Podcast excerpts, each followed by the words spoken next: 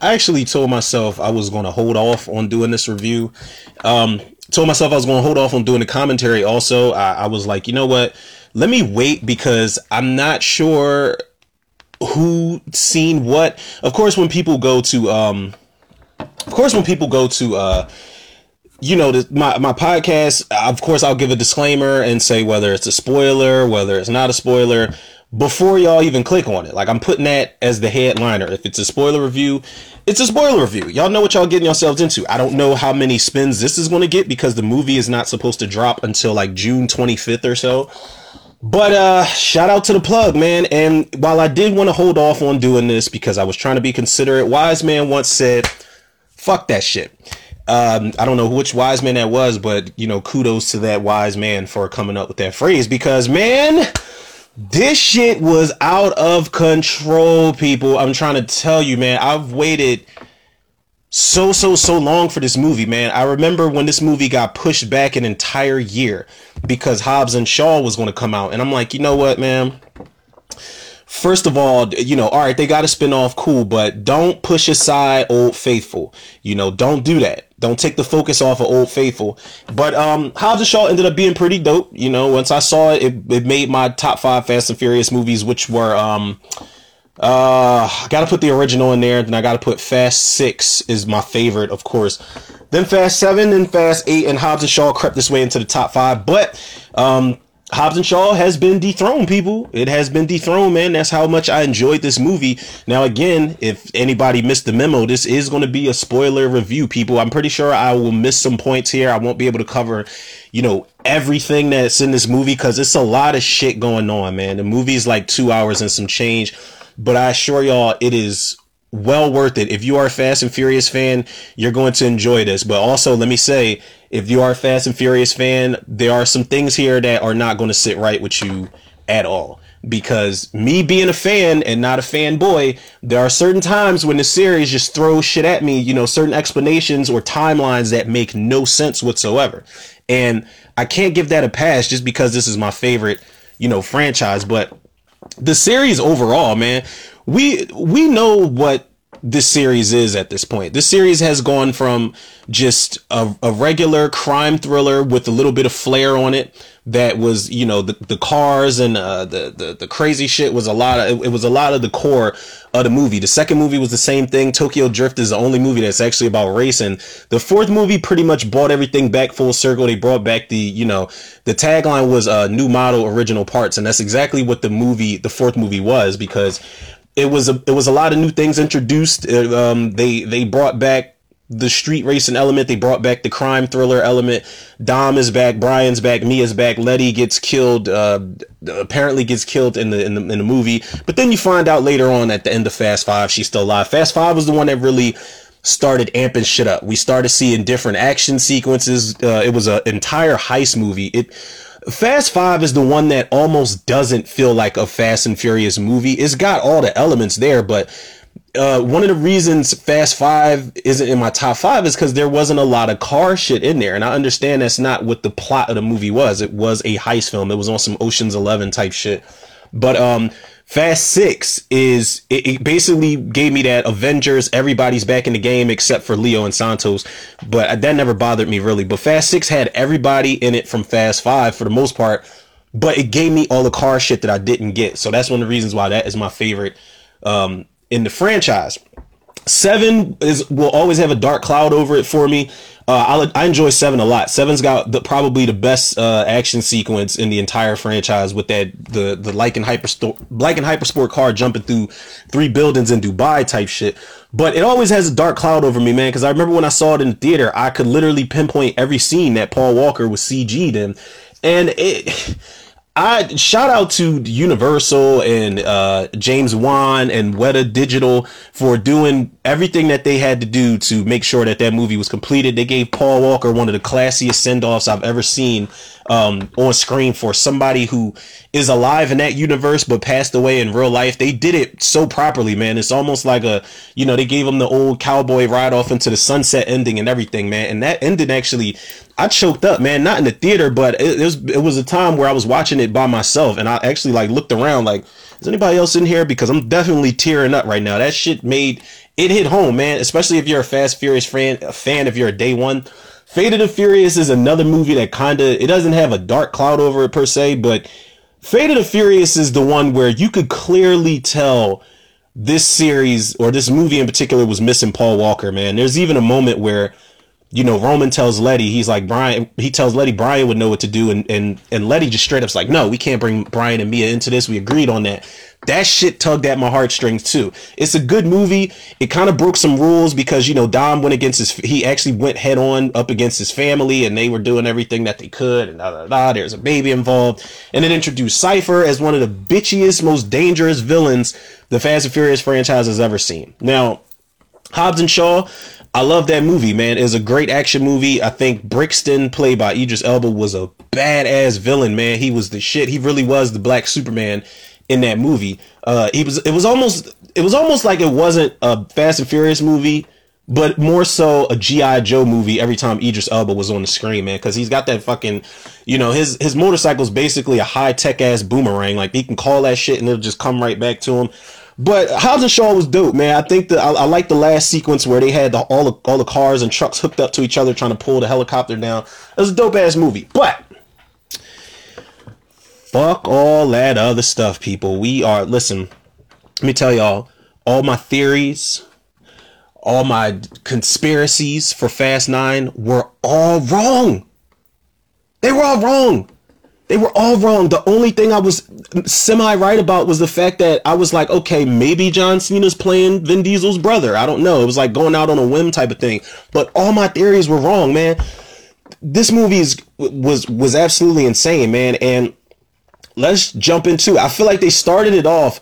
They started off really strong, and they brought. Th- this is going to please a lot of the fans of the first movie that were always wondering what what was it what was it about you know Dom's father and, and their relationship and what happened when Dom the day Dom's father died we literally jump right into that the opening sequence starts in in uh, 1989 at this racetrack where Dom's dad and and Jacob's dad because they do introduce a teenage Jacob and Dom and the guy that plays Dom's dad, uh, JD Par- Pardo, I don't know if he's in like Sons of Anarchy or or, or uh, the Mayans, whatever those that spinoff was. I, I, he was in one of those shows, I think, and we get uh you know I was wondering who Michael Rooker was going to play in this movie because we didn't see him in the trailers, but he actually plays like uh, Jack Toretto's right hand man named Buddy, and you get young Dom and Jacob played by uh, Vinnie B- Bennett plays uh, Dominic Toretto, and Finn Cole plays Jacob, and I'm not gonna lie to y'all, man, I love the casting choices they had for Dom and Jacob. I, it was it was pretty believable for me as a diehard Fast and Furious fan. Had they would have fucked that up in a flashback sequence, which a lot of movies do with terrible casting, I wouldn't give it credit. But I definitely could buy that this was young Dom and young Jacob. And basically, you they don't really establish the relationship. You see Dom, there's clearly favoritism with Dom and his father. You know, he's telling him it, it, ain't it ain't how strong you are as a man, son, or whatever the hell he says. You know, he gives him like the Ricky Bobby speech and you know, he's like, if you're not first, you're last. He doesn't say that, but it's just he gives him like this motivational thing when he makes a pit stop and Dom is, you know, talking to him. Jacob's under the hood of the car and he slams the car the hood down. he's like, You're you're good to go, Dad. So Dom is basically, you know, he's on the headset talking to his pop. He's guiding him through it, and he's telling him, you know, watch watch out on your left. The guy's coming up on you. Now, the guy that uh, ends up um, killing Jack Toretto, and mind you, Jack Toretto is definitely named. Uh, they named. I never knew this until I saw the movie. Um, it makes sense because people that are fans of you know Fast Six and Fast Seven, we know Jack O'Connor, uh, Brian and Mia's son, was named after uh, Dom and Mia and Jacob's father, and I think that was a nice gesture. I never knew that, but um, Kenny Linder, played by uh, Jim Parrack, who was in Suicide Squad, he is the guy who ends up crashing into Dom's pop. You know, he he rear ends him and his pop just goes spinning. He's he's he like fishtails a little bit, and then the car just flips into the fucking air, hits the fence, and just is engulfed in flames. The shit explodes and it rolls over like 18 million times. It's a really fucked up scene because Dom, like the reaction, you've got uh, Michael Rooker's character Buddy grabbing young Dom and holding him back, and he's just screaming, "That's my dad in there! That's my dad in there! I gotta go get him!" And it really shows you how fucked up that death scene was for Dom. Like he literally watched his father burn to death, and it takes you all the way back to, you know, it takes you back to that scene in the garage with Brian and Dom in the first movie, and it's like when he when he's talking about you know you could you could hear him screaming inside, or they said it was me screaming. Excuse me. It it takes you back to the beginning, man, and that's one of the things I love about Justin Lin coming back to um to direct this movie, man, because he's he's done Tokyo Drift up until Fast Six, and there's actually a different writer too, Daniel Casey, but Daniel Casey seems to get the gist of what a fat what makes a Fast and Furious movie tick. So after that opening flashback sequence, we you know we cut right to Dom and little Brian on the farm, and we see that in the trailers also. We see him, his son's handing him tools, and he's showing him how to fix the tractor. Letty comes out, and she's like, "Yeah, the water heater's out," and he's like, "That's the cost of a peaceful living." And you know, they're they're living peacefully, rightfully so, man. After all the shit that they've been through over the course of like nine movies, because again, technically, this is um this is the tenth movie, because Hobbs and Shaw was the ninth movie if you count that in the universe. But you know, they're living their quiet life. Now a car rolls up, and I knew this was going to happen. Uh, when I saw this, the production stills of this, with Dom holding a shotgun, Letty holding a gun, I knew somebody was going to come up, and it wasn't going to be what they expected. They expected it to be wartime all over again. Dom's like, "Are you expecting company?" Because the car's driving up to their property, and I love that they've got a fucking plan. You know, they're he's like Brian. Remember what we talked about? Little Brian goes and ducks for ducks for cover. You know, in this little uh, trap door. Dom and Letty are strapped, and it turns out that you know. It's nobody but Roman, Tej, and Ramsey. They come to visit, and you get that Avengers moment where Tony Stark was a father now, and he was he he was you know living peacefully, and the Avengers pop up, and he's like, "Oh shit, what the fuck do y'all want, man? I know it, this can't be good because y'all don't never come through, y'all don't call, y'all don't DM me, y'all don't like my posts or comment on Instagram or Facebook, none of that shit. So what do y'all want? But of course, they come up, some shit has hit the fan, and um, what happens is Mr. Nobody was in a plane crash and he sent some video and he's dropping like some cryptic codes and all this type shit. So they come to Dom and Letty and it's just like, look, um, he asked, he specifically mentioned us and all this other shit. And they find out Cypher's involved because we know Cypher got away in the Fate of the Furious she, when she had to parachute and, uh, Deckard Shaw was actually going to kill her. But she got away, and Cypher is somehow connected to this plane crash. And actually, what happened was Mr. Nobody caught Cypher, and the plane was hijacked um, while they were transporting transporting her. And you know, the plane crashed and Mr. Nobody disappeared. But it's crazy because you don't get the reaction that you expect from Dom. Dom is like, you know, we're not on call anymore. You know, things change. And Roman, you know, he he tries to hit a, you know, he tries to um hit a soft spot. And Dom, he's like, yo, we talking about Cypher here. This is the woman that killed the mother of your child. And Dom just turns around and he's like, yo, things change. And I kind of, I, I feel him 100%.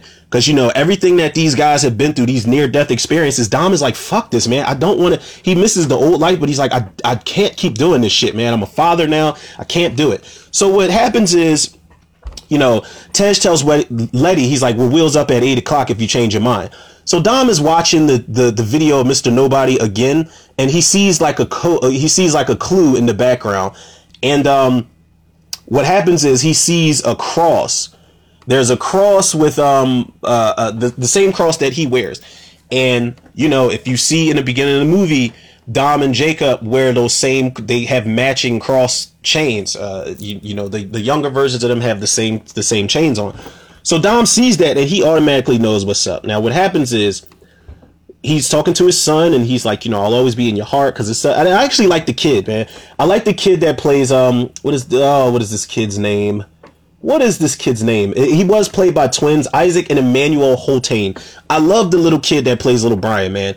And um, you know, he's he's like, Daddy, where's God at? And God's in your heart. And he's like, I'll always be in your heart. And it's a really warm moment, father son moment, because you're not used to seeing Dominic Toretto in you know just such a softy man, but he's a father now. Again, and this is this mo- this is the moment we get in the beginning of the first trailer where Letty comes in and she gives little Brian the chain and she's like, "Your daddy gave this to me. Here, I want you to keep this. You know, you could be iced out now, and all little chickies gonna be on your top when we start taking you to daycare and all that shit." So she gives him the chain, and Dom follows her outside, and Letty's on her motorcycle with a bag, putting on her helmet, ready to leave, and he's she's like, "You know, this this is not who we are."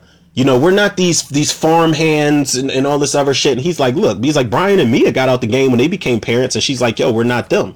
And I knew that when I saw that and they showed Letty uh, getting on the motorcycle, I'm like, she's to leave him, and that's to be a callback to Fast Seven, where she's like, you know, I, I, can't remember anything and I don't have anything and I, I, need to find myself. And she left Dom in that cemetery by himself and she leaves him. And Dom, you know, I know, of course, Dom's gonna fucking go after his woman, but I, I didn't know how he was gonna go about doing it. They don't really show it, but, um, you know, Letty basically, she's a fucking adrenaline junkie, man. She's a goddamn adrenaline junkie. She can't sit her ass down for two seconds and watch like the facts of life or something and just sip hot cocoa.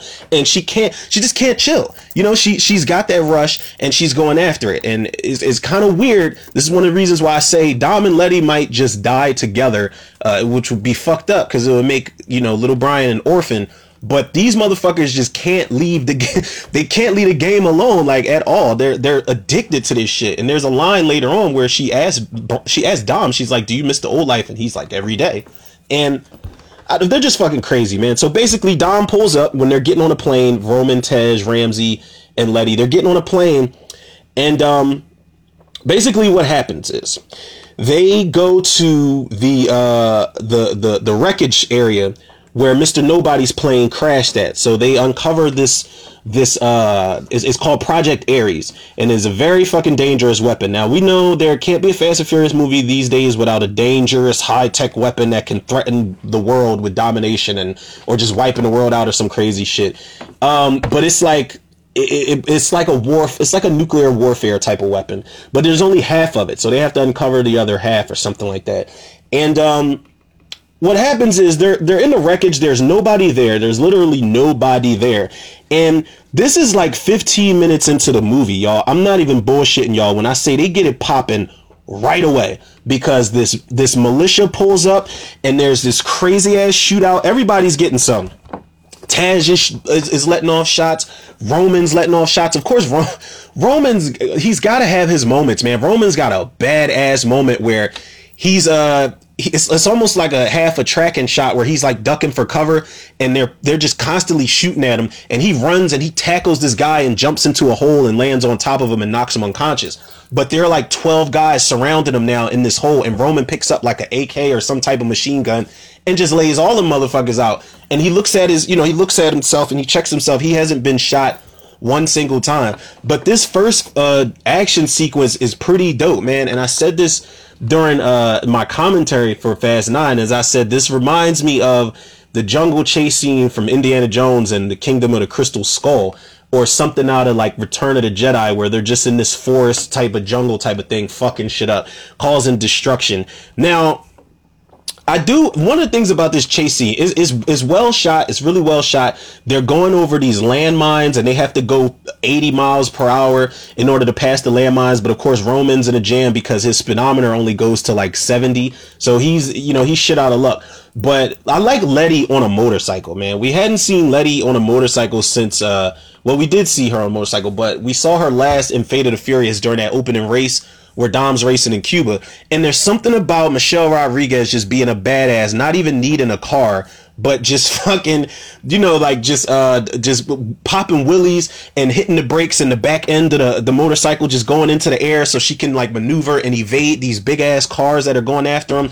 And there's even a nice callback to Hobbs and Shaw where a guy jumps from one of the, you know, the militia jumps from one of the cars onto Letty, onto the back of Letty's motorcycle and he's trying to fuck her up and Letty actually maneuvers in a way where she slams this motherfucker into a tree. And there's a moment like that in the Hobbs versus or Hobbs and Shaw movie where The Rock grabs a guy off his motorcycle and slams him into the wall while they're driving off. That's a badass scene. And you know, it's one of the moments where it's like, you know, he dead because his fucking back, his spine probably just got severed in half. He's either dead or fucking paralyzed. It's a really dope ass scene. One of the craziest moments of um of this first sequence, like I said, people, this is like 15 fucking minutes into the movie where Justin Lin's going crazy.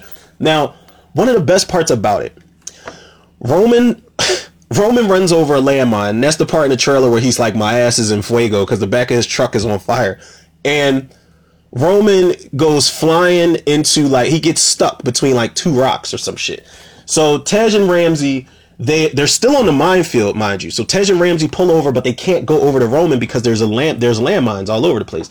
So Roman has this brush with death where the car is like almost it's, it's like right side up, but it's stuck between these two rocks. And there's a landmine literally right below him. So if the car drops, he dies. If he drops the wrong way, he dies. So he kicks open the windshield. And it reminds me a lot of the scene in Furious 7 where Brian is trying to escape that bus that's about to fall off of a cliff. It's really reminiscent to that. And I really appreciate them paying attention to detail because I said this when the movie came out or uh, when the movie when the trailer came out i said yo there's going to be a lot of callbacks to part seven because they look at these movies like trilogy so seven eight nine is going to be a lot of callbacks to that seventh movie so this was a callback to Furious 7. It's a really tense moment, but you know it's fucking Roman Pierce. You can't kill Roman Pierce. You got a better chance of killing Michael Myers than Roman Pierce in a Fast and Furious movie. Real shit. Now, what happens is Roman he falls down, literally landmine in his face, misses it by inches, but the truck falls and bro, it's a nice badass moment where Roman does like this superhero roll and the truck, the camera's still rolling and the truck falls behind him and explodes onto the landmine, but it goes flying into the air. So Roman's running and they're playing this "Oh I Got Away" music, and the truck literally fucking lands on Roman. And Tej and Ramsey are just kind of standing there like, did this nigga just get killed? Like, did he just get squashed by his truck? And Roman, lo and behold, pops up behind the truck, unscathed, no nothing. Roman has a lot of brushes with death in this movie, man. And Tej is like, how the hell are you not dead? And Roman's just like, he doesn't know what the fuck to say.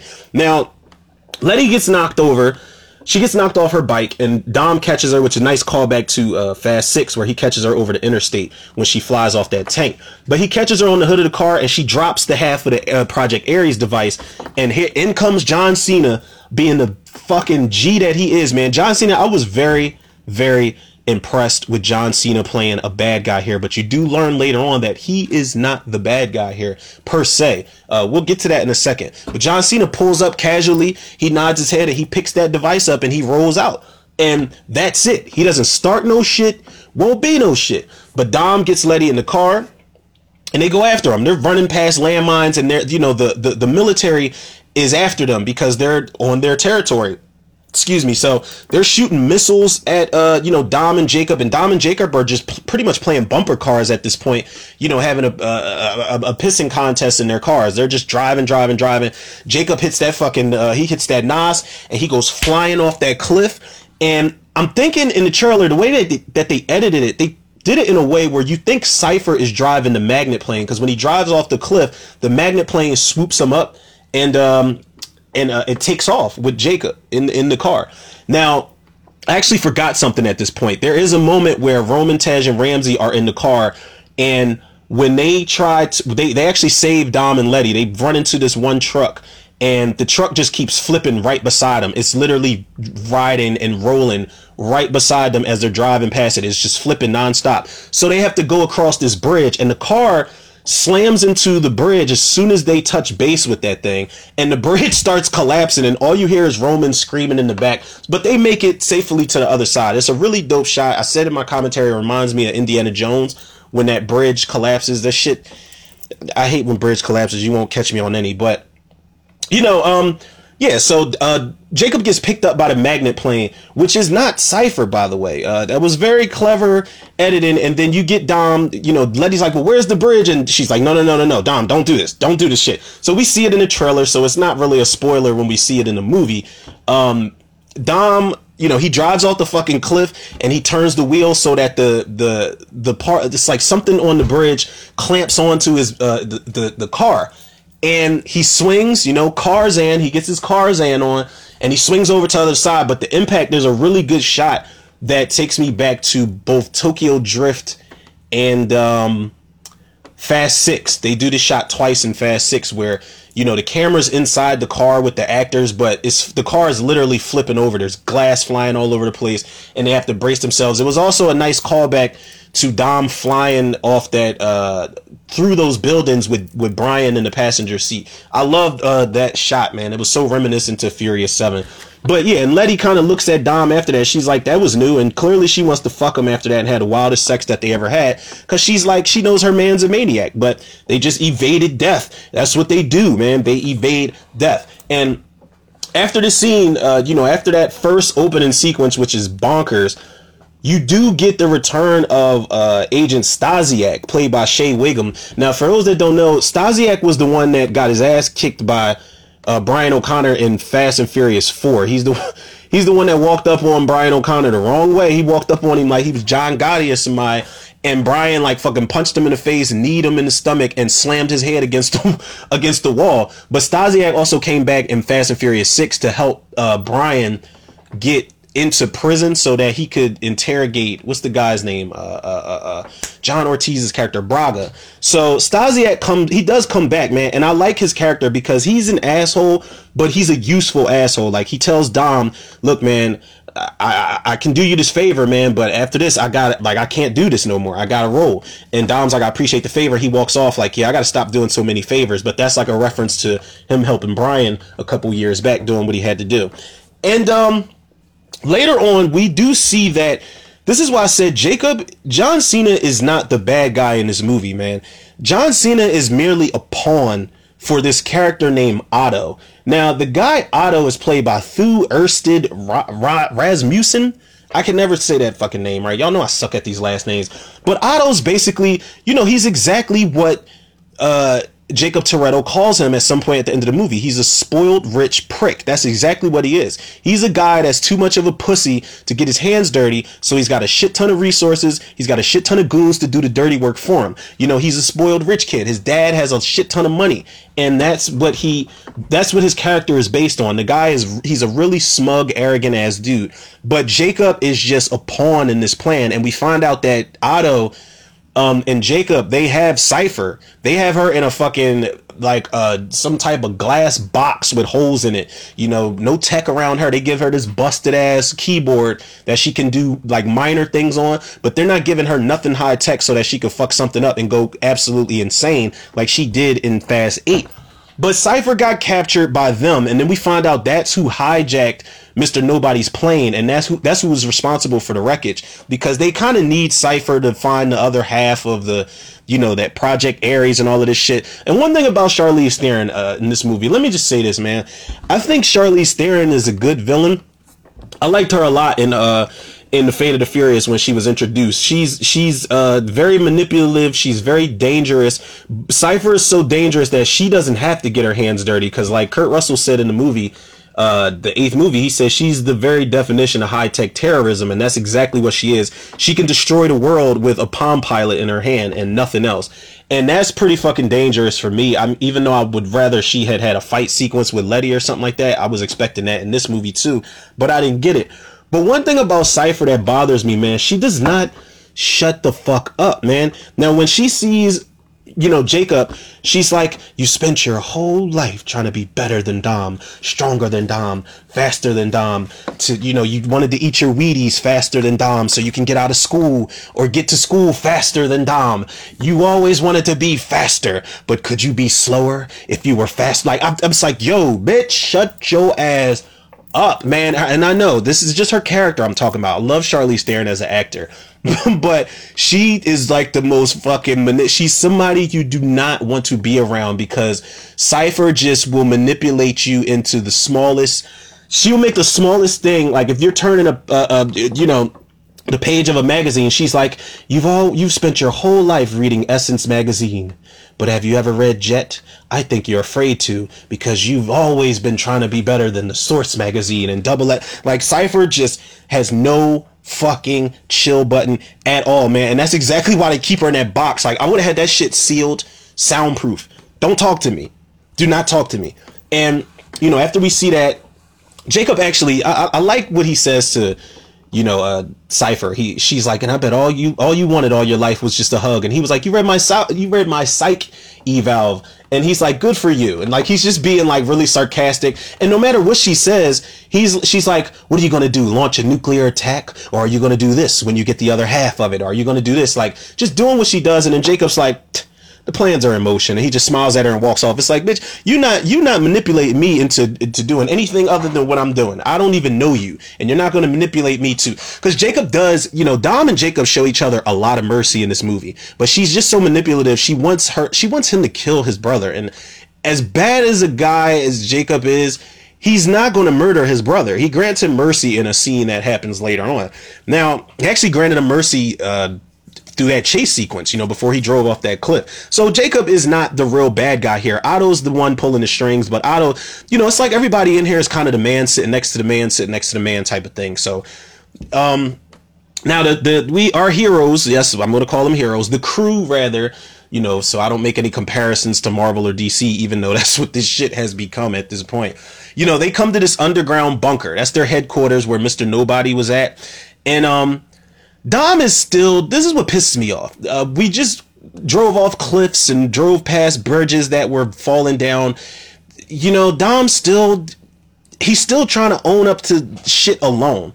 And he's like, you know, whatever happens, this is my brother. This is all on me. And it's like, motherfucker, do you not know we were just in a gunfight and a car fight, drove over landmines with your crazy ass. Like you are stuck with us, just like we are stuck with you. Ain't nobody going nowhere until we get this shit done and go home. But Dom is just always like, you, you guys are free to make your own decisions. You don't have to follow me. I'll do this all on my own and all. He did that shit in Fast Six when he's talking to the Rock. When the Rock's like, you'll get the information when the team gets it. He's like, no team. This is gonna have to be me alone.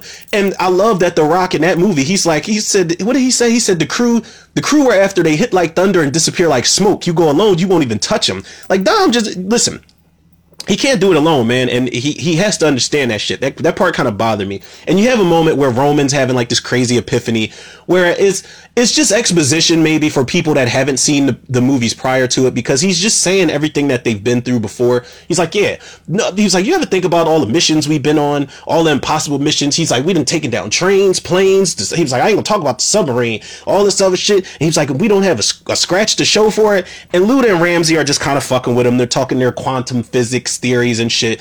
And it's it just all results in a joke where Luda's like, "Yo, maybe we are, maybe we're not normal, or maybe you just a dumbass." And then he throws his coat, he throws the coat back at Roman, and they have a little laughing moment. And um, you know, Dom and Letty have their moment too that I was mentioning earlier, where um, you know, where where Letty's like, "Do you miss the old life and all this other shit?" And this is my thing, man. I'm telling y'all, Dom and Letty are not going to survive Fast 10. If it's a two-parter, they are going to die, man. I don't know. Like, can we do a time jump where where little Brian Toretto is old enough to maybe get an apartment or something? Of course, he needs his parents, but I don't see Dom and Letty surviving. I feel like the only way they'll be at peace is, is, is if they die because they just love doing this shit so much, man. And then of course they, you know, there's there's a, another exposition scene where they talk about the Aries project and stuff like that. And um I like this scene because the the the, the crew splits up. The crew splits up at this. And uh, you know, Dom's like uh I, am gonna go to an old friend and do all of this shit. And they actually find out that uh, Mr. Nobody had contact with Han before Han died. And, you know, Tej brings up Han's picture on the screen. Now, we saw the trailer. We know Han's in here, but we just don't know how he's going to be presented. Actually, we do because it was in trailer number two, I think.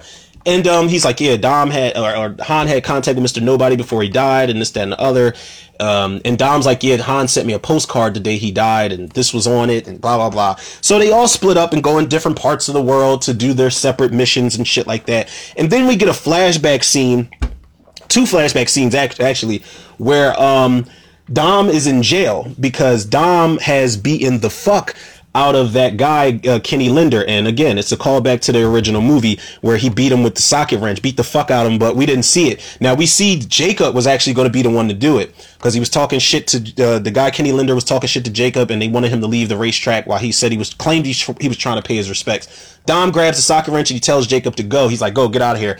Dom tries to chill, but you know, the dude gets all up in his face, starts talking reckless, and Dom beats the shit out of him with the. I, actually wanted to see it, but this ain't a rated R movie, so they're not gonna go all crazy and show him beat the fuck out of that dude with a socket wrench. Now, Dom, like I said, Dom is in jail for this, and I love that Dom gets to meet young Leo and Santos in jail. And Leo and Santos are exactly who they are in Fast 4, Fast 5, in uh in, in the small scene in Fast Eight that they're in towards the end of the movie where they're explaining how uh Deckard Shaw faked his death and shit like that. They are just going back and forth in there, and they ask Dom like, "Hey, what do you think about such and such?" And Dom's just like, "It only matters what you think it is." And they're they they're like saying the same shit at one time. And there's a really good moment where Dom is under the hood, and I think it's Santos who's telling him not to touch, or uh, Leo's telling him, you know, not to touch a certain thing in, in, in, inside the hood of the car. And Dom's like, why not? And he's telling him, you know, if you know if any air gets in there or a spark hits it, then boom, you got a, a, a fire bomb on wheels and all this other shit. So Dom knows in that moment, like, yo, is this what Jacob was doing under my dad's hood of the car? Because he was the last one under the hood of the car. He's responsible for his death. So Dom's got a vendetta now. And, you know, there's a moment where we see we go back around the way to like downtown LA where the street races are at. And it's a nice callback to the original movie because it feels like the original movie. There's girls dancing, there are a bunch of fly ass cars, there's a big crowd, there's music playing. It's a party out there.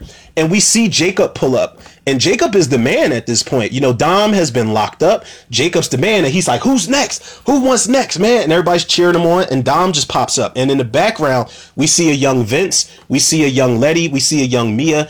And, um, you could tell it's Vince right off the bat. Like he looks like he could have been Matt Schulze, uh, who actually played Vince in part one and part five. He looks like he could be a young Matt Schulze. I don't know, or his son or something like that. So Dom pops up and he's like, "Hey Dom, would you get out?" And Dom's like, "I said I got next." So they really uh they make a really dramatic scene where the camera's like going around Dom and you know there's no background music there's no uh there's no background sound it's just focused on these two in each other's face and Dom's like you know, if you win, you can come back home. If I win, you keep driving and you don't come back. I don't want to see you ever again. And Jacob's like, what the, like, what the fuck are you talking about? And Dom lets him know. He's like, you were the last one under dad's hood. He was like, you killed him. You're the reason he's dead.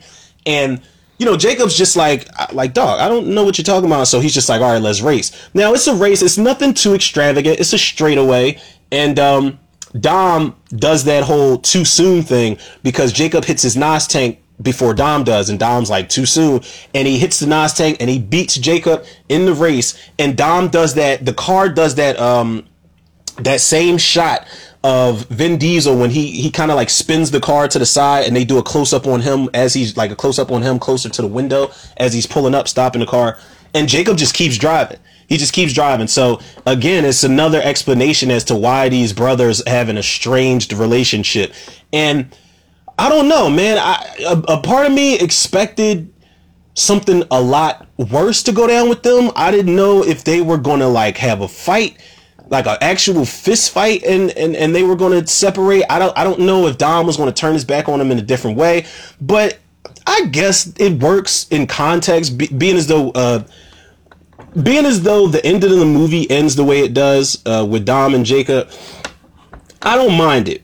I don't mind. I just I expected something a little different, but he Jacob did exactly as he was told, and you could see he was disappointed and pissed off, and both and and sad about it as he's driving off. He kept driving. Dom never saw him again after that. Now, after that, Dom goes to visit Buddy, Michael Rooker's character, who still works at the race car, uh, the race car track, but he's in the garage, like working on thing, uh, working on the car, and he asked he asked Buddy where's his brother at, and you know, Buddy's just like Buddy's not trying to get involved. He's like, look, man, you.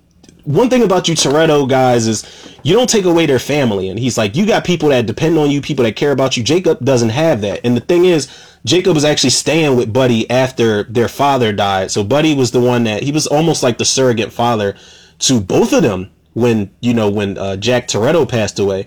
But ultimately, you know, Dom's on a mission because he doesn't even drink the fucking Corona Michael Rooker gives him. He gives it to him, and he's like, "Look, your brother's in London, man. That's that's all I'm gonna tell you. And he tells Dom, he's like, I hope you make peace with you know whatever demons you got or whatever he says. And it's a good scene. I, I liked Michael Rooker in the movie a lot. I wish he had more to do. I thought he was to be like the Mr. Nobody replacement. That's what I was hoping for. Again, that was something I was fucking completely wrong about. And then we jump to Tokyo.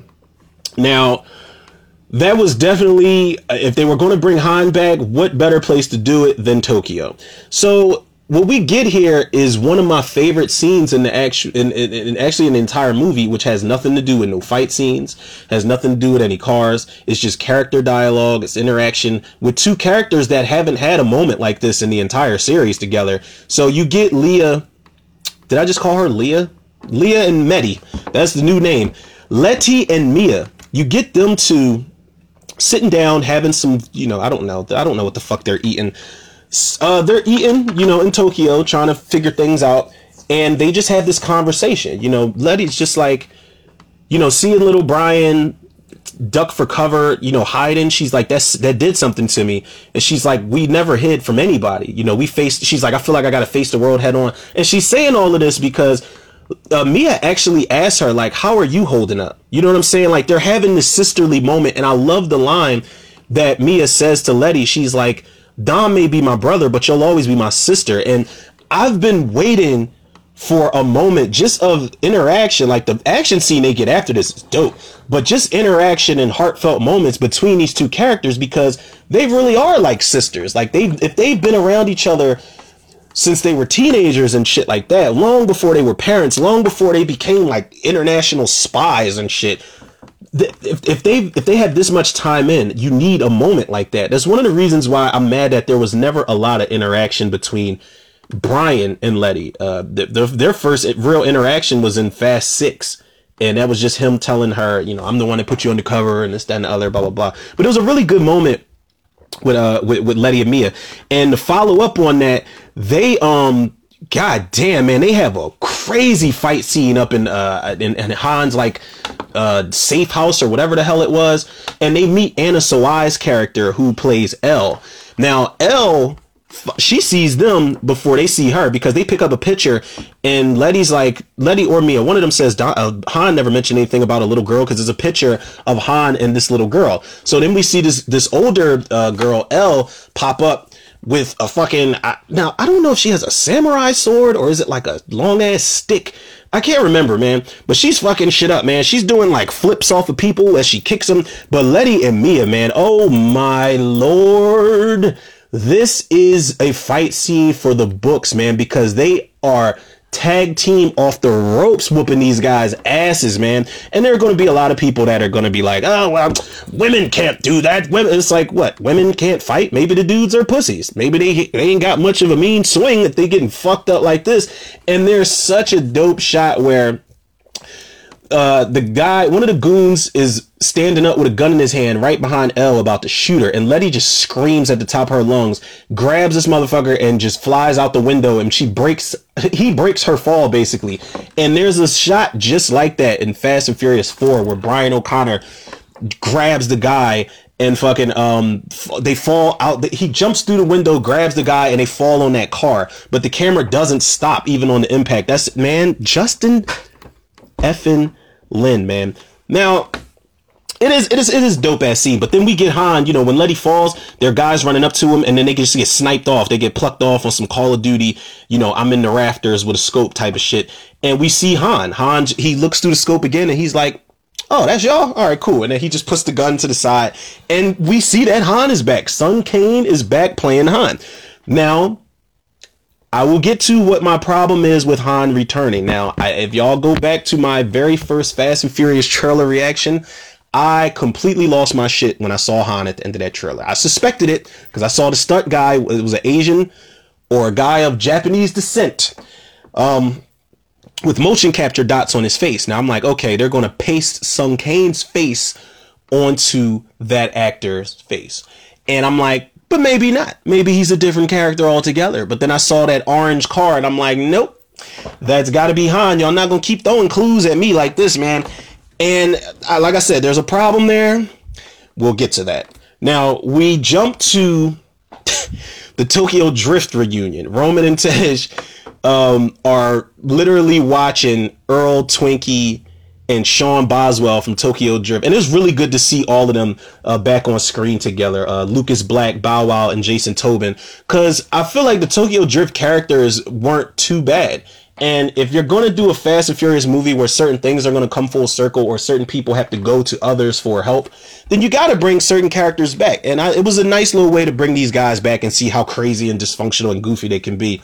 But these motherfuckers got a Pontiac Fiero uh, you know, they've got a rocket engine on the top of it, and they're trying to have it. You think that they're racing this plane on a on an airstrip, so you know, Roman and Tej are just sitting there watching, and Lucas Black is just like, "You guys heard of the 10 second car? Well, here goes the two second car." And Luda's just like, he's like, "That's that's not impressive." And so, which, when you think they're racing this remote control Pontiac with a rocket engine on the top of it, the plane takes off and the cars, they stop the car and they're all celebrating. And Roman's like, yo, y'all didn't beat the plane. Like, what are y'all looking at? And, you know, they said we weren't racing it. We were trying to see if it was going to explode or melt, and it didn't. So they accomplished something. But right after that, the fucking Pontiac explodes, and then you know, Luda's like, well, we're, you know, we're looking for some cars, preferably the ones that don't explode. Dominic Toretto sent us, and then they have that big, that long stare, that drawn out moment. But, you know, uh, Earl doesn't know who Dominic Toretto is. So he, he's like, who's Dominic Toretto? And then we jump to London after that, where Dom runs into Magdalene Shaw. Is it Magdalene or Madeline Shaw? Basically, y'all know who I'm talking about. Helen Mirren's character. But he's calling her Queenie in this movie. So when we see Helen Mirren's uh, Mrs. Shaw character, she's actually stealing diamonds from, you know, from this jewelry store, and she sets off the alarm. So the police are coming, and her and Dom are just casually talking, and you know, she's like, well, you drive. Would, would you mind driving? And he's like, yeah. He's like, those days are over. And she, she gets in the car. It's like this purple Lamborghini type of car. And she's like, are you coming? So they're having a whole conversation while she's just getting chased by the fucking cops. And it's a nice callback to Fast Six again because a, a you know cop chase in London. That's what happened uh, through the streets of London with the flip car chase. But basically, she you know Mrs. Shaw's whip game is on a beam because she just, you know, skates away from them cops like it ain't nothing. She pulls up to this, um, this big fancy mansion where it's an all white party. It's, it's kind of like, you know, in the essence of Fast and Furious because there's a bunch of cars out there. There's a bunch of beautiful women out there. It's a big party. So it's very, very Fast and Furious. And what happens is, you know, um, Dom goes into that place and he he's like, I'm looking for my brother. You see Otto in there, and there's another guy in there. Um, God damn, his name's Sue, and this is like Otto's right hand man, the biggest guy in the movie. He's like bigger than than, than Vin Diesel, big bald headed guy with a tattoo on his face named Sue, played by Martin Ford. So you know he tries to shake Dom's hand, and he's just such a kiss ass, like, "Oh, Dominic Toretto, it's nice to meet you." And Dom doesn't even shake his hand. He's like, "Where's Jacob?" And he's like, "Oh, he's inside." So Dom goes inside, and him and Jacob are having um you know, they're having a, a, conversation and Jacob just tells him off the rip. He's like, the, the, the brother that you're looking for. He was like, I, you know, I ain't that guy anymore. He's, and Dom just comes right back at him. He's like, all I see is a scared little kid that I saw from back in the day. So, you know, they have their, they have their little uh, verbal quarrel back and forth. And Dom, he tells Dom, he says, you know, I'm going to give you the same choice you gave me. I'm going to tell you to take your team, which is another callback to what uh, Owen Shaw told Dom, you know, after he raced Letty, you know, he told him, he said, take your team and walk away. He was like, you know, that's what Jacob told him. He said, you drive away and you, you don't come back and I don't ever want to see you. And Dom's like, I ain't going nowhere. Like I'm, you, you think you about to act a goddamn fool, little brother? I'm taking your ass down. So what happens is, you know, Interpol comes in and infiltrates and Dom gets arrested. But then when Dom's in the back of the Interpol truck, when he's handcuffed and all of that type shit, we see all the Interpol agents take their, their uh their masks off, and they're all women, nice looking women at that. And one of them is lo and behold Cardi fucking B. She plays a character named Lisa. Now apparently, Cardi B and Dom go back. Uh, you know, Cause he's like, Lisa, he's like, it's good to see you. And she was like, Dom, she's like, I owe you. I still would have been heisting gasoline in the DR. So that was a callback to Fast and Furious 4 because that's what they were doing in the beginning of the movie. They were heisting those gasoline tanks and just basically playing Robin Hood, take from the rich, give to the poor type of thing. So that's actually what she was doing in the DR. And now Cardi B, I, I did not mind her. I did not mind her. She, she looked great in her outfit. I, I, I just, Cardi B, like sometimes when she talks, I, I can't deal, man, because she just puts so much emphasis on everything. I know her accent is very Spanish, it's very hood, it's very New York, Bronx, uh, wherever she's from. But I don't, you know, I'm glad that she had one scene in the movie. I will say this: I can tolerate that way more than I could tolerate an Iggy Azalea cameo. But it's just the way Cardi's talking in the scene. She's like, Dom, did you see my fine ass in that in that white dress? I've been around the world, Dom. Here, here go this gun that your brother Jacob need, and all this other like. It's like, oh, shut the fuck up, shut the fuck up. But they reduced it to one scene, and I'm like, all right, cool. I can deal with that. I'm perfectly fine with that. And she was very useful. She gave Dom the thing, you know, the gun, and she's like, You'll have no problem tracking Jacob now, Dom. Here, take this gun and buy my new album. Like, it's one scene, I can deal with it. It's all good. It's all good. And then this is when we get to one of the bigger, the, the next big, like, action chase sequence, which takes place in Edinburgh. And this shit gets wild, man. This is when we're introduced to the magnets and stuff like that. But the whole Dom and Jacob thing, Jacob's going for the other half of Project Aries, and he hides in a safe or something like that to uh you know to get into another safe and to get the Project Aries. So once he gets it, he's actually like on the rooftop. He's got this grapple gun and he's shooting it from one point to another. And I guess Otto is like the guy who, you know, he's he he knows all the locations and he's going to extract Jacob from wherever he's at because he's finally got Project Aries.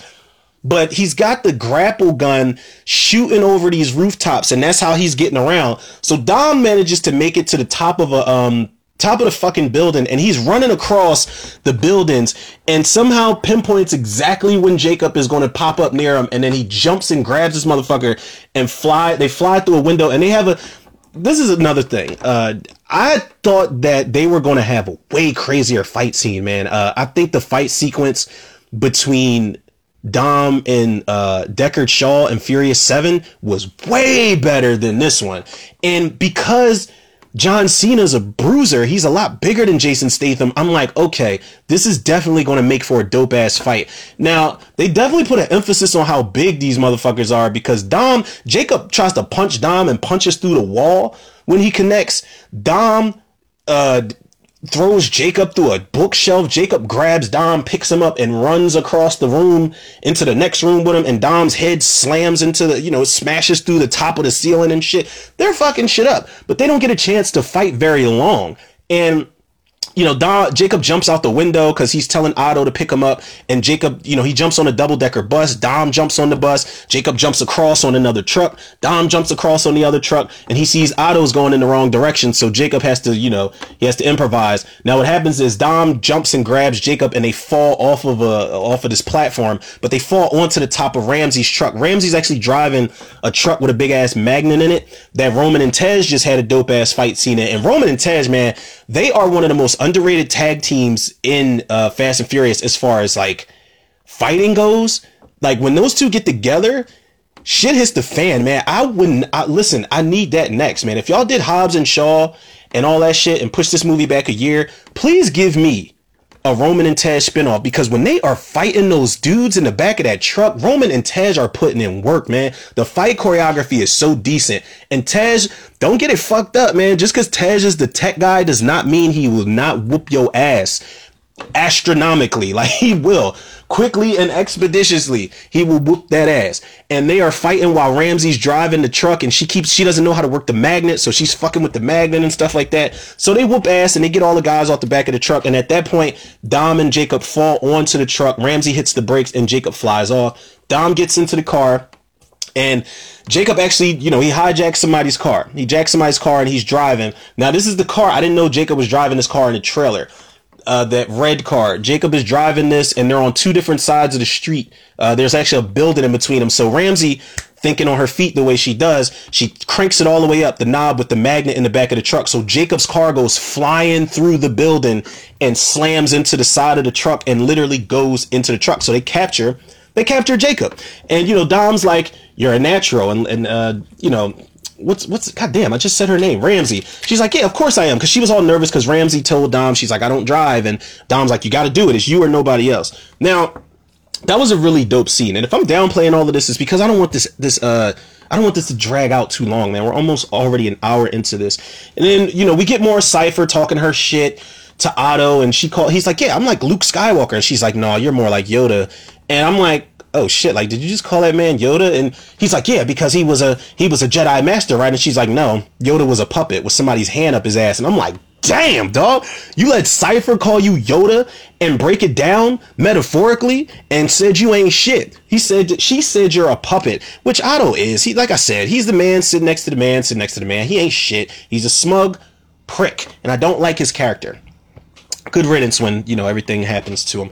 Now, this is the part that pissed me the fuck off, people. And very rarely do you hear me say that in a Fast and Furious movie. But again, I am a fan. I am not a fanboy. So I don't give a damn if it's Justin Lin, James Wan, F. Gary Gray, if it's Daniel Casey writing it, if it's Chris Morgan writing it. I don't give a fuck if Rob Cohen from the first Fast and Furious movie came back to direct the last one and make it full circle. I don't give a damn. Y'all not gonna tell me shit that don't make sense. That's for any fucking movie. And I don't give a damn if it like if Halloween says something like this Stop telling me shit that makes sense. I'm not buying it. Y'all could have done better. I'm disappointed. When Han comes back to the headquarters, you know, everybody like Ted. I love that Tej is the first one to hug him. Tej is just like, "Yo, man, how you doing?" And he just looks at him like, "Yo, you alive?" And Roman's like, like tap touching him, like, "Are you really here?" Type shit. And we get the exposition. We get the moment everybody's been waiting for. How the fuck we saw him die in Tokyo Drift? We saw him die at the end of again at the end of Fast Six during the post credit sequence. We saw him die again in the beginning of uh you know Furious Seven. How is this possible? How did Han survive? So basically, we find out that Han, Mr. Nobody worked worked with or for Giselle, played by Gal Gadot, and he's like, yeah, she trusted you. So he put Han on a mission basically to look for Project Aries. But when Han went to look for Project Aries, he said he wasn't the only one looking for it, and they blow, they kill the parents of of this girl Elle. Elle was a little girl, and they kill her parents.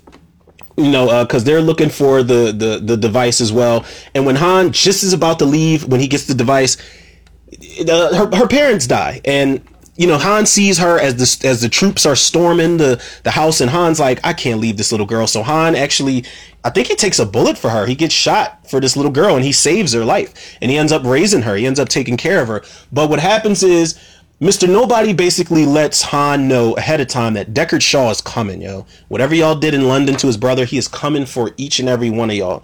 Uh, this is not random at all.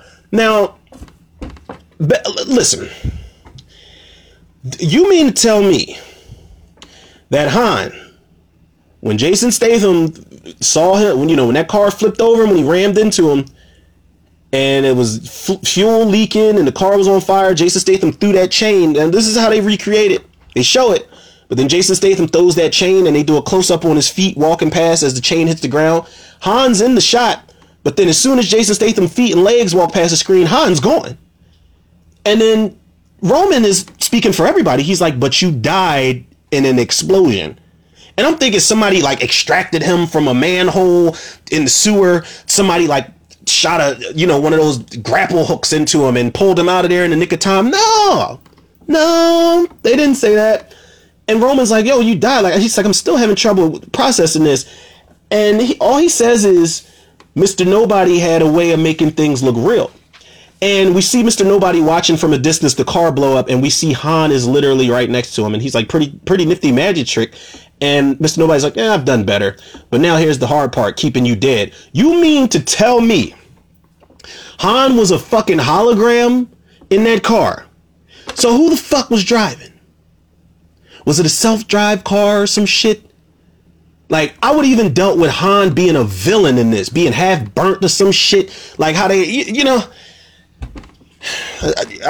I can deal with Letty's explanation over this shit, man. I, you know, it isn't as bad as some things I've seen because there's no way uh, Owen Shaw flew off that goddamn airplane in Fast Six and he came back for Fast Eight with only a not even a Harvey Dent Two Face you know, type of disfiguration. But that shit just, he, they made him look like Alec Trevelyan from GoldenEye, where it's just, oh, some gas squirted into my face and, you know, it's just a little bit of nerve damage. Like, nah, his whole shit would have been melted off. Like his whole body was pretzelized. I don't even know if that's a word. It is now, but his whole body would have been pretzelized falling off that plane. So it's not as bad as some of the explanations I've seen in the Fast and Furious movie, but I call bullshit, man. Like who was driving? Y'all, that was such a lazy explanation for me. Oh, Han was a fucking hologram in the car. Unless I missed something here, somebody please correct me if I missed something because that was such bullshit, man. And there's no justice for Han in this movie. Now, I can appreciate the hashtag and the trailer getting everybody hyped, but I'm sorry, people.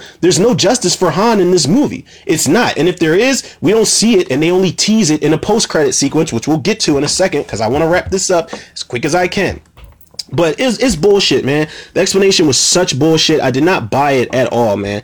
So, you know, we find out that Elle is is the key to the activation of the Project Aries because she's the physical key. If she touches it, she can draw its power and all this other crazy shit. They get a little wild in here, man, but it's not like they didn't do that before where um Shaw's sister you know, sticks herself with the with she's like, I am the virus or I am the device or whatever it is. She sticks she injects herself with it. So they physically need her to be alive in order to pull off what they're gonna pull off. It's it's nothing too outrageous that we haven't already seen in a Fast and Furious movie before. Uh, but you know, whatever, man. Uh, it didn't pull me out of the movie. I was just very disappointed with how they handled the explanation of how Han survived, man. And honestly, Kurt Russell, I could have went without him through the entire movie. I know he's a plot device and he tied certain part plot points together, but uh, I was never really crazy about Kurt Russell being in a Fast and Furious movie. He just feels so out of place. I just don't feel like oh he's like the master of convenience, and I know that says a lot as far as a movie where they drive off cliffs and shit with no remorse at all, and they just so happen to survive every time. But I, I just, Kurt Russell is way too convenient of a character for me to really invest in. I think his best work was in The Fate of the Furious. I didn't mind him in that at all. But you know, he's better than fucking Scott Eastwood. You know, if he died in that plane crash, uh, if Scott Eastwood's character Little Nobody died in that crash, that is no big loss for the series at all. But you know, Otto and his crew come storm the fort. They come they come for Jacob because they've got Jacob uh, imprisoned in their um in their headquarters. And I you know they don't know what they're going to do with him so they just keep him in the prison. And um, Jacob actually has a moment where he kind of looks he looks pissed off when Dom embraces you know he embraces Han and hugs him because he's like listen you treat him more like a brother than you treat your own brother. So when Otto and the crew come storm the fort, uh, they have everybody at gunpoint. Jacob and Dom have their moments, and uh, Dom actually strikes a nerve with Jacob because he tells him like, uh, Jacob's like, you know, the best part about Dad dying uh, I can't remember what Jacob says exactly, but Dom says no. The best part about Dad dying is he he's not able to see who you are, and you didn't you never deserved the Toretto name. And Jacob turns around like what? He turns he turns his head sharp. He's like, what the fuck you just say? He's like, you, he's like, you think you know? You don't know shit. And he literally tells him you don't know shit. And that's one of my favorite parts from John Cena because he's like, you want to know the truth about how Dad died? You want to know the truth about that day? And this is a pretty shocking revelation as far as the family tree goes. He said Dad was going to throw that race you know, he was going to lose on purpose because he we were so in debt and we didn't know you didn't know anything about it. And because of you, he didn't want to say anything and he wanted to make things better by throwing this race and blah blah blah blah blah.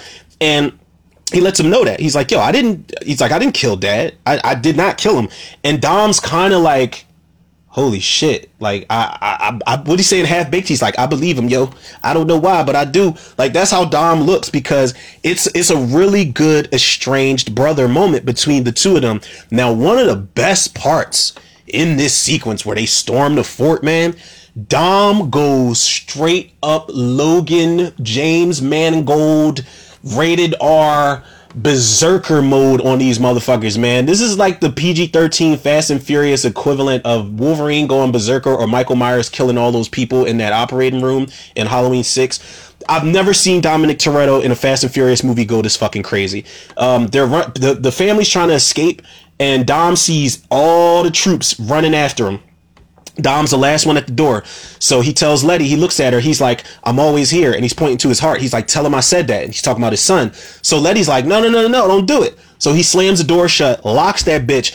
Dom, yo, this is like Vin Diesel's defining moment as far as a fight sequence goes. This was like when Agent, uh, when, when Neo was fighting the Smiths in that courtyard sequence, man. Dom is fucking these dudes up. He's, he's, he's throwing dudes off of the, uh, you know, he wrapped a chain around the guy's neck. He throws him off the fucking, uh, off the railing and the guy gets hung. Like they show it. They show that shit. He breaks a guy's back on the railing. He's giving these dudes the business. Even when they crowd around them and fucking uh they crowd around them and they start stomping them out and punching them. All Dom sees is one of those guys going up that ladder trying to get to Letty and the rest of the family and the crew. And Dom goes off, man. He just he said, "Yo, fuck this. I'm doing whatever I can to make sure y'all do not get them." Dom grabs the chains because it's like a rundown building anyway. They said it early on that Mister Nobody's headquarters was really rundown. It's really fucking old. So Dom grabs the chains and he yanks them down and brings that whole fucking room down. I'm talking like the the the whole structure falls and Dom falls into the water. That's the scene that we see in trailer number two. And when Dom falls into the water this was something else that I was wrong about because I thought that the, it was going to be um, Dom was going to see the family at the barbecue. He was going to be like daydreaming for a second when he was like unconscious. But it's a completely different moment. Dom has a flashback of the racetrack and um, you know, he he he has a flashback of uh, you know, him and Jacob racing. Is a really sad moment too, because he when he has a flash of his son, his son's like, "Daddy, when are you coming home?" And the son walks off, and uh, he's walking off towards a bathroom where Dom's dad is at on the phone with somebody, and he's like, "I promise I'll make the payment. You know I'm good for it." And I love that when Dom walks past the mirror, his reflection is the the actor playing young Dom. It's a really dope um, daydream sequence. Um, but it's really sad too. And Dom basically, when he's in the water, he, he does wake up. He wakes up and, you know, Letty actually came after him. She jumped in the water and came after him and she saved him. And when he wakes up, she says, listen, like, if I lose you, then, you know, she tells him, if I, if I lose you, then then all of this is for nothing. So you can't die. And she said that in part seven. She's like, you know, she said, if I die, you die.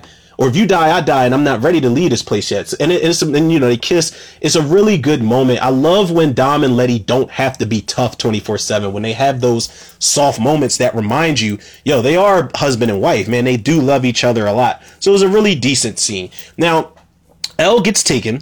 You know, Elle gets taken, and this is when they, they take her on that big ass armored bus, which is a nice another mirror to Fa- uh, Furious 7, where they capture Ramsey and they have to get her off of that armored bus. Well, it's not really armored, but it's, it's armed with guns and stuff like that. This one is armored. This bullets don't even pierce this shit.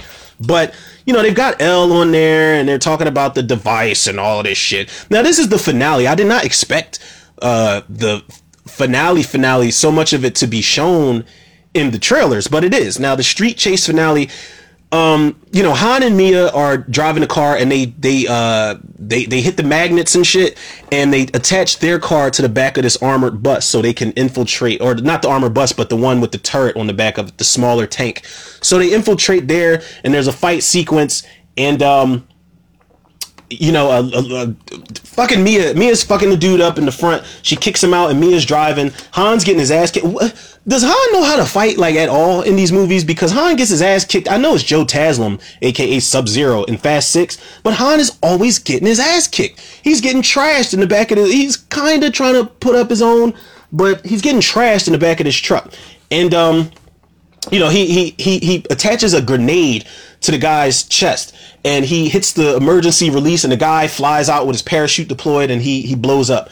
So him and you know him and Mia are in the, they're they're commandeering this this this armored uh, tank type of thing, and while they're doing that, Jacob gets double crossed because Jacob's on the armored bus, and it's another Fast Six moment where back when Shaw was like, "Letty go take care of the, go take care of the cable," and she climbs on the top of the tank, and then he's ready to shoot the tank and fucking kill her ass while she's on top of it. It's another moment like that because Jacob, uh, he tells Otto he'll go at the top and, and see what's wrong, and he'll look at the you know the, the the the whatever the hell that electronic thing is he's messing with, and he gets double crossed because the guy sued a big bruiser motherfucker goon dude, he comes at the top and he's just staring at Jacob, and Otto's uh, Jacob's like Otto, you got something to tell me? He's like, Yep.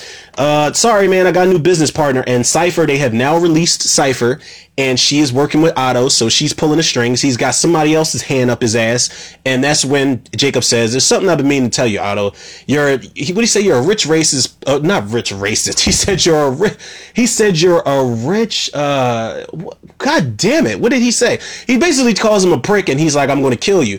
And he's like, "Oh, he said spoiled rich prick." He's like, "You're a spoiled rich prick, and I'm going to kill you." And he's like, "Oh, I forgot to tell you, Jacob. Spoiled rich pricks run the world." And then they've got a fight scene with Sue and Jacob. Sue is y'all want to talk about these people being superhuman. Sue's head gets smashed by a fucking billboard while Jacob while Jacob ducks and he doesn't even budge. I think the billboard hurt more than he did because he does not budge. And you know, Dom is driving. Mia, there's certain there's certain parts in this final sequence where Dom and Mia save Jacob. Like Sue fucking throws Jacob off the bus, and Dom runs he he he hits the gas and he pushes a car further forward so that Jacob can break his fall on top of this car and when the car hits the the tank Jacob just jumps on top of it and Letty not Letty god damn it Mia she grabs his hand and she looks at him and she tells him to go basically take the car that's magnetized on the back and get the fuck out of here and a lot of people are going to love it or they're going to hate that that you know, Jacob is the quote unquote bad guy, but he's really not. But they're going to hate that. Why do they keep saving this guy? Why do they keep making sure he does not die? You know, Dom saved his brother. Um, Mia saved her brother. And um, you, as far as this this final sequence, the magnets and all the crazy shit, this is uh, is it better than the runway sequence for me? No, uh, it, it's not. Is this better than I do like this better than the drone final act sequence in Furious 7 and I do like this better than the the Iceland where the or no, no they filmed in Iceland but it's supposed to be Russia or some shit. When they're driving on the ice and the submarine and all that stuff in the Fate of the Furious I do like this better than those two sequences but it's not better than the runway sequence for me. It was just a lot more going on. But the magnets and all that crazy shit you know Dom had makes a magnet sandwich with two with two of the armored or not two of the armored cars but two of the cop cars and shit. It's a lot going on man. And in the midst of all of this in the midst of all of this, guess what? Roman and Tej go to space, people. They go to space. There's no. Uh, it's in the trailer. It's in trailer number two. And this isn't some, you know, there were rumors that, oh, this is going to be the end sequence. Like, not like it's going to, they're going to, as soon as they launch, it's going to say Fast Nine and it's going to be over. No, these motherfuckers spend an entire sequence in space trying to hit, the, they got to destroy the satellite uh, so that it doesn't download for Project Aries. And, these motherfuckers, uh, uh, Earl and Sean from Tokyo Drift, they're driving the big ass plane, and you know, uh, uh, Tej is putting the duct tape on his shit, and Roman's not ready. He's like, yo, he's like, we got these old ass suits on from World War One, but when they eject that uh, when they let loose of that that Pontiac that they've got rockets strapped to, and it's even more rockets than before. When they do that and they launch these motherfuckers into space, they literally go to space. I'm not bullshitting y'all, man. They go to space to the point where Roman and Tej, there's a shot of space in their helmets, and um, it, it's a beautiful shot. But they're in space, and the rockets detach and everything, and it's a really slow motion moment where Roman's like yo, look, bro, like we're in space. Like this shit is awesome. And they're just like, yo, like nobody's gonna believe us doing this. They literally go to space, people. They heard y'all. Everybody that was hating, everybody that was hating, talking about some, they might as well take the franchise up. But They heard y'all, man. They heard y'all and they made it happen. And it's not a bad sequence. And I'm glad that they sent Roman and Tej of all people into fucking space, yo. But they do destroy, um, excuse me, they do destroy that satellite, and there's a real funny moment where they, you know, they're like, "We come in peace" because they have to get rescued from out of there. But it's a really, it's a really great moment with Roman and Tej in space because it's really emotional. At this point, Jacob is, um, you know, Jacob helps uh, Dom flip the bus, and you know, they're like side by side next to this bus, and Dom's like, "Yo, if we can't penetrate it or or or hit or you know stop it, then we'll knock it over." And Jacob and Dom are side by side on this bus, and they're like they're, they're fucking up the front of the bus enough to where um, the bus actually flips over. And yeah, they took that shot from The Dark Knight almost beat for beat when it, when Joker's truck flips over. I like it better here though it's a Fast and Furious movie. I'm biased. I like it better here. So they flip the truck over, and just in the nick of time, Jacob jumps out of his fucking car because his car is getting crushed as the bus is flipping over. He jumps out of his car and jumps onto Dom's car, which is a decent nod to something like Fast Five, where Brian jumps from the train onto the uh, onto like the wing of Dom's car, and Jacob, you know, he gets saved. And there's a, there's moments that are going on throughout the chase sequence that have no audio, and they're playing this really dramatic music because you don't think Roman and Tej are going to be able to stop the satellite. And he's like, look, even if even if we fuel up the boosters enough to crash into the satellite, we'll be stuck up here forever. And Tej is just like, look, man, like maybe we're not normal and superhuman and indestructible and all of that, but he's like, if we're gonna do this like, let's do, let, if he said, if we're to go out, let's go out on top of the world. And I was like, Roman Pierce had his most serious moment, probably in the series, in space. The irony, right, is fucking insane. But I'm like, it, I love that part because I started like, I'm like, am I getting choked up right now? I know they're not to die. I know they're not going to die, but the way that they did it, if that was like the last Fast and Furious movie and Roman and Tej died saving the world, blowing up that satellite, that's the fucking way to go out. So I love that part of writing where he was like, "We gonna do it. Let's let's do it on top of the world, Lit- literally on top of the world." And they do take out the satellite, man. They take out the satellite and they they do it uh they do it gracefully too, man. Because they you know, and there's a moment where Roman tells Tej, Tej is like, "Please tell me you know how to work the such and such on here." I can't remember what he says, but Roman's like, "Tej, numbers is what you do, right?" Driving's what I do, dog. and he's like, I love that whether we in space, whether we on the ground or in the air, I got this, man. I'm Roman motherfucking Pierce from Barstow. Like, you know what it is. So they do destroy the satellite. Dom jumps on top of the bus and he gets Ramsey out of there because they've got to they, they've got to do some high tech shit to stop the fate of the world from uh, you know Project Aries, and um, they do it. You know they accomplish that. So Dom gets Ramsey out of the bus, and the bus is literally still, you know, sliding towards this cliff. You know, it's still literally sliding towards this cliff. Now, what Dom does, the, the bus starts flipping over, and I love the shot where Dom is just running, running, running, running to the front of that bus, and he grabs the wheel because what he does is he throws a grenade ahead of the bus. So when it explodes, it flips, it makes the bus flip. So Dom maneuvers the bus in a way where he, he turns it back on his wheels. And then, you know, Cipher, it's like, what the fuck is going on? She said this prior to this. I, am all over the place, people, because I'm really trying to wrap this up.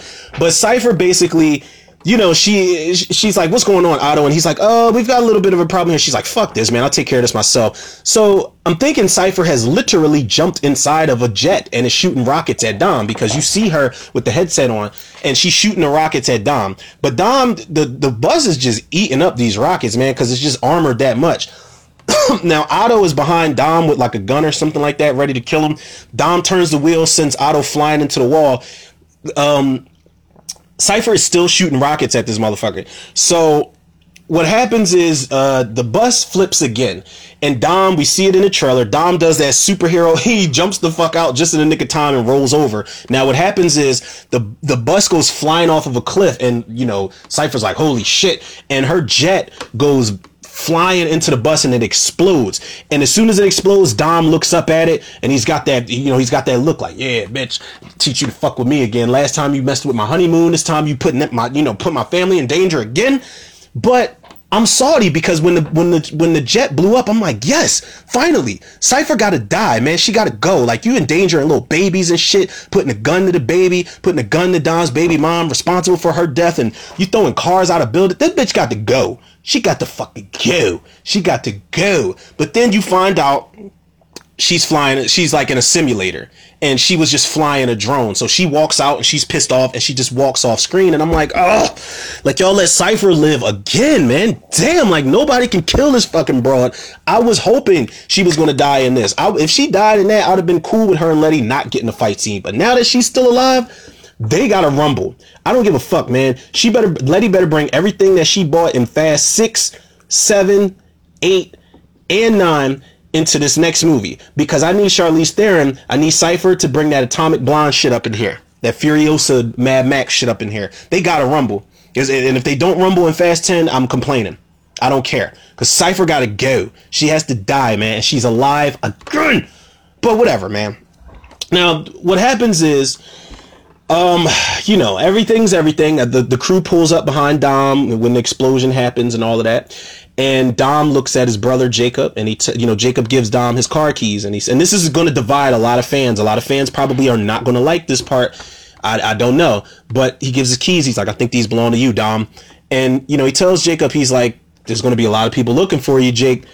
And Jacob tells him, like, he's like, yeah, I know, but you know, this is the life I chose, and this is a part that it's going to make or break people how they end this. But for me, I wasn't, and being as though Jacob was not the villain here, he was not the true villain here. Being as though those things are what they are, and being a fan of that original movie, this was very poetic for me. Dom tells Jacob, someone once gave me a 10 second car, so, you know, I'm going to do the same thing for you. And he gives Jacob the car keys. They don't hug, they don't shake hands. He gives him the car keys and he's like, you know, dad, dad wasn't perfect, but blah, blah, blah, blah, blah. He loved us both or whatever the hell he says. They have their little moment. There's no extra emotional shit between the two, but Mia, being the emotional one, she comes over and she hugs her brother and she's like, "Look, I lost you again." I'm. Uh, she's like, "I lost you once. I'm. I'm not losing you again." And you know, Jacob just smiles at her. You know, he does hug his sister, but you know, he then he drives off, and then Dom and Mia hug, and I feel like it's going to divide a lot of people because I know there are a lot of people that are tired of these villains not dying or these villains becoming the good guys at the end. I'm cool as long as Jacob was not at the fucking barbecue at the end of the movie. Now, you know, he gives him a, he gives him a 10 second card. Now let's talk about this ending, people, before we wrap this shit up. This ending they opened the Super Bowl trailer with what is the ending of the film with the, the, the you know the the barbecue and I was like this has to be a dream sequence. Why would they spoil the ending of the movie, the very ending of the movie in the beginning of the Super Bowl trailer and why would they show what they show in the very first shot of the movie? Uh, or the very first shot of that trailer. Why would they do that? I said, no, nah, this has got to be it. When Dom falls into the water, I said, no, nah, this is going to be a dream sequence or something like that, where shit they're they're having a good time and things go terribly wrong. But again, I was wrong. None of my theories were right. So at the end, you know, you've got the Tokyo Drift guys looking, you know, getting their Corona on.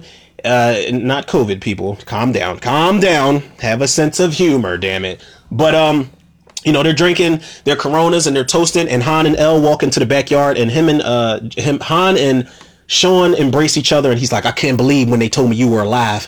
And you know, Han's just like, "It's a long story, but let's just enjoy the moment, huh?" Because whoever wrote that explanation ain't shit. Like that's exactly what Han should have said. Because that that explanation. We ain't gonna get into that. But everybody's there, man. You know, Han's there, Elle's there. He introduces her to everybody. Sean, Twinkie, Earl, Roman, Tej, um, oh, what's that girl's name? Damn it, Ramsey. Um, Leo is there as well. Uh, Don Omar came back and he's on the grill, actually, you know, cooking shit. Dom, Letty, and uh, little Brian. Actually, L- Letty and little Brian are in the garage, and little Brian um, drives. You know, he he puts his car, the black Charger, on top of a spaceship, and she's like, "You drive just like your daddy." And there's a really good scene between them two, and he's like, you know I was right. I was right over there when I met your mom for the first time, and I know she's in heaven, smiling down, watching you. And it, it was really nice because I like that Letty's not trying to be his mother. He knows who his mother is. Like that is some very, that's some real life shit right there. And I, I like that moment. And then, you know, uh, she's like, I think your daddy wants to ask you something, and Dom's in there like you ready to say grace, kid? And he's like, but I don't know how, daddy. What the fuck are you talking? It's like, he doesn't say that, but I'm just saying, you know, he's like, just say whatever's in your heart. So Letty picks him up and they go to the table and clearly there's an empty seat next to Mia. there's an empty seat next to Mia, people. So y'all know if y'all didn't see that Super Bowl trailer, then y'all know who that seat is for. And Dom's like, um, he's like, you know, Letty's like, little Brian's ready to say grace, everybody. And Dom's like, hold on. There's still one empty chair. And Mia looks at the chair. She looks at Dom and smiles and she's like, he's on the way. And you hear this loud ass engine revving down the block. So everybody turns towards the driveway and Dom kind of turns towards the screen and he like smiles because he know who's coming. He knows whose engine that is. And that is when we get that shot from the Super Bowl trailer people of the fucking blue skyline with the same license plate number from the blue skyline from Furious 7 that Brian was driving. We see the blue skyline pull up into that driveway right behind Mia's van, and the fucking movie goes off. Brian O'Connor, ladies and gentlemen, will be back. Now, that was another theory I was wrong about. We did not see Brian O'Connor in the entire movie. I thought that there was going to be something where we saw him in shadow or in the background playing with the kids or. I, I even had a dream that he showed up to the cookout and we actually saw a CG uh, Paul Walker in that scene. It was really strange and really bittersweet, but the fact that they ended the movie that way, I'm like, all right, man, y'all, y'all got me. It was not a dream sequence, but just seeing that skyline pull up to the Toretto house that's being rebuilt from that explosion in part seven, I'm like, it's goosebumps, goosebumps inducing, man. It gives me chills just looking at that scene, man, It's very tastefully done. And I feel like it was a very safe thing for them to do because had you would have bought him back in Fast Nine, it would have been hit or miss for a lot of people. A lot of people think that uh, Furious 7 should have been the last one. Should have been the last movie, but even Paul Walker said there was going to be more Fast and Furious movies. So I feel like it's an honorable thing to do, but it was a very safe and classy thing for them not to show Brian O'Connor physically, but to have that fucking nostalgic skyline pull up to the Toretto house, man, and then the movie just goes off. Now, before I rate this movie, people, let's talk about the post credit sequence. This post credit sequence is something that should have been handled as soon as we found out Han was alive. Now, we see someone hitting the fuck out of a punching bag and, and kicking the punching bag. Obviously, he's been doing his Krav Maga and uh, Kung Fu training very well. And we see that this guy who's, you know, putting in work on this heavy bag is Deckard Shaw. It's actually Jason Statham. And he unzips the bag, which was something they did in Die Another Day, uh, where the guy the guy is in the beginning of the movie he's he's going to town on the heavy bag and then he unzips it and is he's the guy falls out of it all beaten up and he's like find me a new anger management therapist but that's what they do the guy's in there talking to Deckard bitching about it he's all bruised up so somebody knocks on Deckard's door and Deckard goes to answer the door and lo and behold it's fucking Han face to face with Deckard and Deckard just stares at him and then it goes off that's it but as cool and as shocking as that was to see th- there's no justice for Han in this movie. There's justice for Han as far as the fans go, but there's no justice for Han as far as, uh, you know, Jason Statham coming to Han, wanting to kill him, and then the family just working with Jason Statham in Fate of the Furious. There's no, like, they got, they have to fight. They gotta fight. Han gotta get them hands up and he got to go up against Deckard Shaw. I'm sorry, he might get his ass kicked, but I will respect him at least for standing up for himself. You know, I'm mad I got to talk about him like he's a fucking second grader dealing with a school bully, but it's like, nah, man, there was no justice for Han. Yes, for fan service, absolutely. But, you know, th- there has to be some type of, of, of reconciliation, a violent reconciliation with those two, man. And there's even a line Jason Statham says in Hobbs and Shaw where he tells his sister, there's things I've done I need to make amends for. And he's talking about Han when he says that. But there's no justice for Han.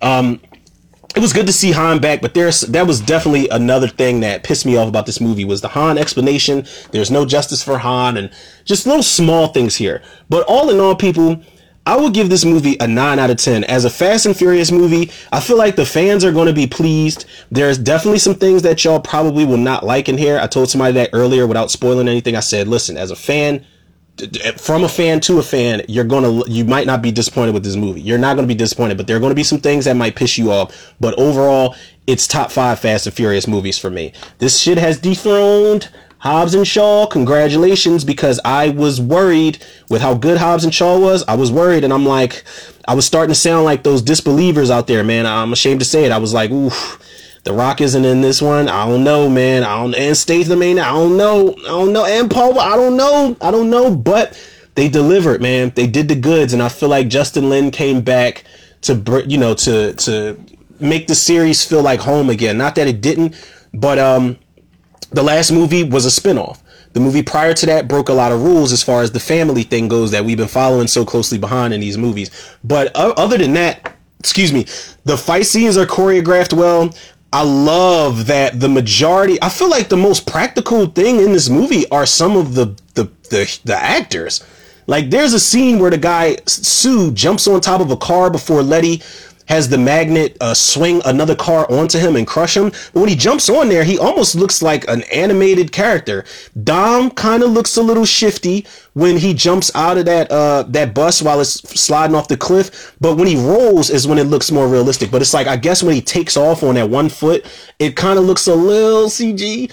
And there's a moment where you know, the moment where Dom and uh where Dom grabs Jacob and flies through the window, it's a little CG, a little bit, but the car shit for the most part to me, the car shit is practical, man. And that's one of the things, that's one of the reasons why Fast 6 is my favorite. There's something about the way that movie is put together and there's something about Justin Lin's usage of practical effects, man. He wants to do everything practically because in Furious 7 there were a lot of CG sh- there was a lot of CG shit in there. Um uh, that drone, I did not like the way that drone looked. That was like the least believable thing in that entire movie, as as outlandish as that movie gets. And at the end of the Fate of the Furious, where the you know they're driving over the ice and the and the you know the fucking um submarine is underneath them. That shit looks very uh it looks very CG, man. But the the practical stuff here is great, man. I love that we got the flashback sequences we got to establish the relationship between Dom and Jacob, to establish the relationship between them and their father. Um, I love that we got to see um, just how bad things got between Dom and Jacob. But then there's a, there's a part at the end of the movie where you know, Jacob's like really pissed off about, he's sad. He's crying about what's going on. And, and Dom tells him like everything's to be okay. And they hug in, in the flashback sequence. But it brings a lot of things full circle and it, it makes it more believable that Dom let his brother go because it's not like, you know, he let him know, like, I didn't kill dad. Like, this shit about Pop that you didn't know. And, you know, Jacob wasn't necessarily trying to hurt anybody in this movie. He's not like Cipher where he's just mur- like throwing cars off the roof and crashing into everybody. He's not doing all that. He was on a mission, doing what he was supposed to do, trying to get paid. That's what he was doing. He wasn't endangering the lives of anybody. And when he fought Dom in that scene, he only did it because he had to, because Dom wouldn't leave him. He wasn't going to let him off the hook at all. I wasn't going to say easily, but at all. So I, I, this is the thing, man. I, I was really surprised at how much I liked John Cena in this movie because when they announced him, I, everybody that knows me well knows I was against it 100%. I said absolutely not. Absolutely not. I'm not buying it. But I'm not to lie to y'all, man. John Cena was him being Jacob Toretto, um, a new character introduced to the movie. I wish he was introduced sooner, man, because we've got like one more movie left that's possibly going to be split into two parts. But of course, there will be spin-offs and stuff. I'm mad he was introduced so late, but after seeing him in this movie, man, I, I got to be honest with y'all, man. I'm very interested in seeing what he's going to do as um Peacemaker in uh, the Suicide Squad movie that's coming out later this year, man. I, I can't wait. But yeah, all in all, this movie is a nine out of ten. People, like I said, if you are a if you are a fan of the Fast and Furious franchise, and if you are a fan of that first movie in particular, there's some things that hit home, man, for us fans out there. And shout out to Justin Lin and Daniel Casey for penning the script. Uh, they did a damn good job, man. And Justin Lin, like I said, he came back for a reason, man. And I, I couldn't have asked for a better, uh, maybe aside from the explanations that they had for Han I couldn't ask for a better Fast Nine, man. This was definitely a step in the right direction for the series, man. And Jacob Toretto, we we will see him again. I, I just Cipher got to die. She got to die. Somebody got to make that happen, man. Don't be. I don't want Fast and Furious to keep playing it safe where all the villains keep surviving. Y'all remember when the Fast and Furious movies, the villains died? Like Johnny Tran died. I think his brother. Um, I think his brother lived. One of them got shot and ran into the wall or something like that. But got shot by Brian O'Connor. Uh, who else died in no Braga he survived. But the Fast and Furious I, you know you don't always have to kill off the villains but it'd be nice if you did. And plus Brixton will be back too. So I want we know what's going to happen in Fast 10 Jacob's going to join the team. Jacob's going to be like the rogue agent. Um he's going to be the guy listen, I'm not good, I'm not bad, but I'm I'm not gonna let nobody fuck with my family type of thing. And if y'all rolling with him, then I guess y'all good too. And you're gonna have that. I'm telling y'all, man, you gotta have that Avengers assemble moment, man. Everybody assembles in their cars and they just go full blown fucking vigilante eight twisted metal. Everybody's cars got weapons in them and all types of shit. I don't care, man. We need that Avengers assemble moment. Bring everybody back that y'all can everybody back that y'all can, man. I had fucking ball watching this, man. Like I said, nine out of ten people, I definitely recommend it. Even though it's not, you know, I saw it early. Uh, but you guys, you guys won't be disappointed, man. Trust me. I mean, if y'all are, that you know, we can, we can, we can have that healthy debate. I wouldn't mind. I can't wait to see like the reviews and what people say about this movie. A lot of reviews are coming in, and I was trying to avoid the spoiler reviews until I did my own. And um, this will definitely be out before the commentary, people. I can damn near guarantee that. And if y'all have been rocking out with me for an hour and you know, an hour and a half, god damn, man, y'all definitely are the MVPs right there, man. But uh yeah, man, y'all already know where to go. And if y'all don't, y'all can follow the podcast on Anchor, Spotify, iTunes, Google Podcasts, Apple Podcasts, Overcast, Pocket Cast, Breaker, Radio Public, and Podme. Shout out to Anchor. Follow me on Facebook and Instagram, Romero Tudor. Shout out to the Facebook movie group, The Cinemaniacs. And shout out to the Facebook movie group, The Horror Virus. And last but not least, shout out to the Tudor reviewers, the listeners, the lovers, the supporters out there. Again, if y'all rocked out through this entire spoiler review, man, I appreciate the shit out of you guys, man. I I really don't like. I'm not gonna lie to y'all, man. I like reviewing mu- movies, but I like doing spoiler talk or movie talk. I don't like doing reviews because the way I do my notes, I, I, I do it in like chronological order, and then I'll miss something. Like it's it's just really weird, man. And anytime I review a movie. I tell myself I'm not going to break down every nook and cranny, and I always end up doing it, man, because I don't want to miss a beat and I want to get the info out to y'all who are actually tuning in. But um, the reviews just they, they take too long, man. I, like if I if I something's gonna be drawn out, I'd rather it be a commentary. So I apologize if this really was drawn out. But again, thank you guys if you did tune in and listen to this, man. And y'all know the love and support y'all show me. I show it back to y'all tenfold and then some. So with that being said, people, yours truly, Romero Tudor. Another episode of Tudor Reviews in the can. I'll check y'all on the next one.